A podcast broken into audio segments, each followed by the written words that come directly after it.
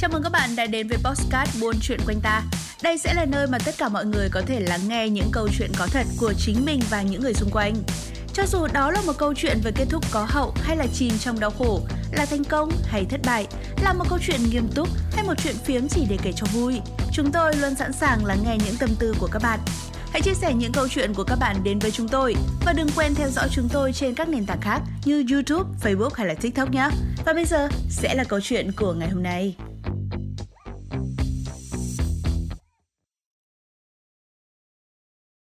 Tôi đã bị kiện sau khi cứu sống một cô gái.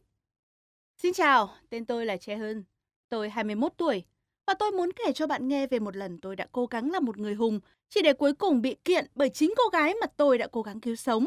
Vào đầu mùa hè năm ngoái thì tôi đã quyết định thực hiện một chuyến đi biển với đám bạn của tôi đến vịnh Montegon. Đó là lần đầu tiên tôi dành chọn cả mùa hè ở một nơi không phải là nhà tôi. Tôi là một người thích lướt sóng nên tôi đã quyết định mở rộng trải nghiệm lướt sóng của mình bằng việc khám phá những con sóng ở nhiều vùng biển khác nhau. Bên cạnh đó thì đây là một cơ hội tuyệt vời để tôi có thể quậy tung một thành phố mới. Đặc biệt nhất là vì cuối cùng thì tôi cũng đủ tuổi để được uống rượu. Chuyến đi bao gồm tôi, Jungkook, Kook, Min Gyu, hai người bạn đồng niên của tôi và bạn gái của hai đứa nó. Tôi biết chắc là mình sẽ bị ra rìa. Tôi đã lên kế hoạch mọi thứ để đảm bảo rằng chúng tôi luôn có nhiều người khác ở xung quanh, cho dù ở câu lạc bộ hay là các bữa tiệc. Một phần là để không cảm thấy lạc lõng. Và hơn nữa, là nếu như mà may mắn, tôi có thể tìm được người ấy giúp tôi thoát khỏi hội kế kinh niên. Tôi đã có một buổi lướt sóng tuyệt vời vào ngày hôm sau. Chúng tôi đã gặp những người lướt sóng tại địa phương và thậm chí còn được họ dạy cho một số kỹ thuật lướt sóng cùng với một vài người khác ở bãi biển. Tôi nhìn thấy một đợt sóng lớn nhất mà tôi từng nhìn thấy trong đời từ xa. Tôi lao ngay xuống nước cùng với tấm ván của mình để lướt trên con sóng khổng lồ này. Khi tôi đang chuẩn bị lướt qua ngọn sóng đó, thì tôi thấy một cô gái. Cô ấy chỉ cách tôi khoảng 2 mét. Cô ấy lướt sóng trông thật là thần thái. Mải ngắm gái quá khiến tôi không tập trung và ngã khỏi ván. Điều mà chưa bao giờ tôi gặp trong 3 năm trở lại đây. Sau khi rơi xuống nước, tôi ngoi lên và đã không còn thấy cô ấy nữa. Tôi quay lại bãi biển để hỏi bạn bè, nhưng họ cũng không thấy cô ấy. Quá chán nản, tôi tiếp tục với phần còn lại của ngày. Những người lướt sóng hôm đó muốn giao lưu với chúng tôi nên đã mời chúng tôi đến bữa tiệc tổ chức vào tối hôm đó. Chúng tôi quyết định ghé thăm vài cửa hàng lưu niệm để mua ít đồ. Sau khi mua được những thứ chúng tôi cần, chúng tôi cần phải quay lại để chuẩn bị cho bữa tiệc. Dung Cúc và Min Gyu có bàn lùi về vụ tiệc tùng tối hôm đó. Họ nói là đã khá mệt và muốn nghỉ ngơi. Nhưng các cô gái và tôi thì phản đối kịch liệt. Và cuối cùng, đấu tranh đã thành công rực rỡ. Chúng tôi trở về khách sạn để tắm rửa và chuẩn bị trước khi quay trở lại bãi biển cho bữa tiệc. Khung cảnh rất đẹp, lửa trại được đốt sáng, còn người dân địa phương thì rất thân thiện và vui vẻ. Có rất nhiều hoạt động đã diễn ra ở đó, từ các trò chơi như nhảy từ trên vách đá đến tô màu sáng lên cơ thể như thổ dân. Chúng tôi đã có một khoảng thời gian tuyệt vời. Sau đó thì tôi đã bỏ mấy đứa có bổ ở chỗ uống rượu để đi ra nhảy. Đó là lúc mà tôi gặp lại cô ấy. Chồng cô ấy thật tuyệt vời, hệt như khi tôi gặp cô ấy lúc lướt sóng và ngay bây giờ ở chỗ lửa trại. Tôi đến gần, mời cô ấy nhảy một vài điệu rồi trò chuyện với đồ uống ở quầy bar. Bây giờ tôi mới biết cô ấy tên là Jenny. Sau đó thì cô ấy đã rủ tôi đi nhảy vách đá. Tôi thích việc cô ấy thích phiêu lưu mạo hiểm. Tôi chưa bao giờ đi nhảy vách đá trước đây, nhưng rượu và mong muốn gây ấn tượng với cô ấy đã cho tôi một nhân cách khác.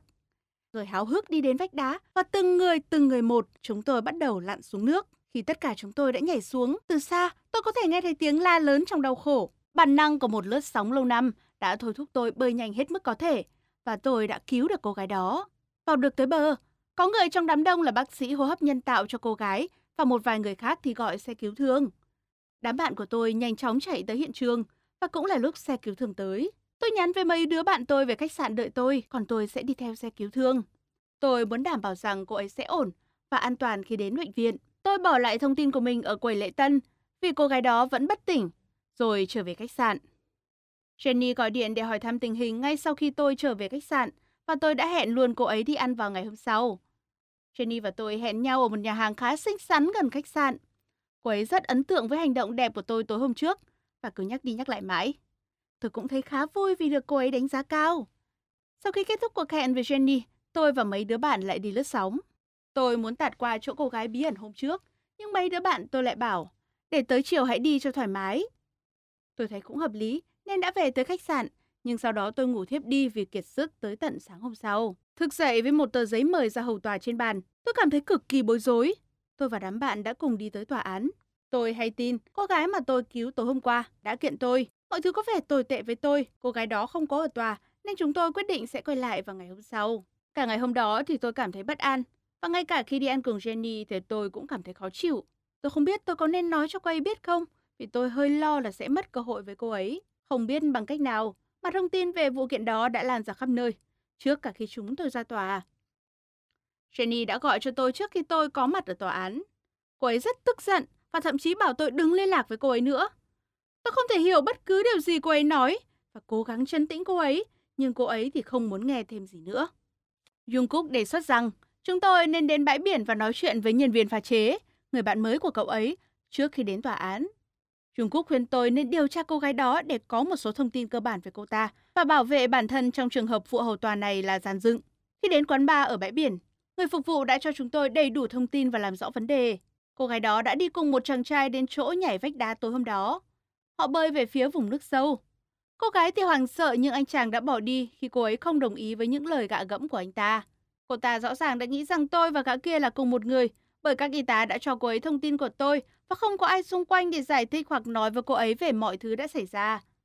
Chúng tôi hiểu rằng niềm tin của cô ấy đã bị đặt sai chỗ. Chúng tôi muốn giải thích mọi thứ với cá nhân cô ấy, nhưng một người bạn của chúng tôi đã khuyên chúng tôi làm vậy trước sự chứng kiến của luật sư. Chúng tôi đã tìm thấy những người khác nhảy vách đá với chúng tôi và tất cả họ đều nghe và ủng hộ câu chuyện này. Sau khi chúng tôi đến tòa án và đặt lịch hẹn với hai bên, cô gái và luật sư của cô ta xuất hiện. Sau khi nói chuyện và trao đổi với nhau rất nhiều, chúng tôi đã chứng minh được sự vô tội của tôi và mọi cáo buộc đã bị hủy. Cô gái đó đã xin lỗi tôi rất nhiều và vô cùng xấu hổ, nhưng điều đó cũng không khiến tôi cảm thấy khá hơn. Vì vậy thì Trung Quốc đề nghị chúng tôi rời đi ngay sau đó. Chúng tôi đã đặt chuyến bay và nói lời tạm biệt với Vịnh Montego vào ngày hôm sau. Buồn là tôi không có cơ hội để giải thích cho Jenny toàn bộ câu chuyện. Cảm ơn các bạn đã đến với Postcard Buôn Chuyện Quanh Ta. Đây sẽ là nơi mà tất cả mọi người có thể lắng nghe những câu chuyện có thật của chính mình và những người xung quanh. Cho dù đó là một câu chuyện về kết thúc có hậu hay là chìm trong đau khổ, là thành công hay thất bại, là một câu chuyện nghiêm túc hay một chuyện phiếm chỉ để kể cho vui, chúng tôi luôn sẵn sàng lắng nghe những tâm tư của các bạn. Hãy chia sẻ những câu chuyện của các bạn đến với chúng tôi và đừng quên theo dõi chúng tôi trên các nền tảng khác như YouTube, Facebook hay là TikTok nhé. Còn bây giờ thì xin chào và hẹn gặp lại.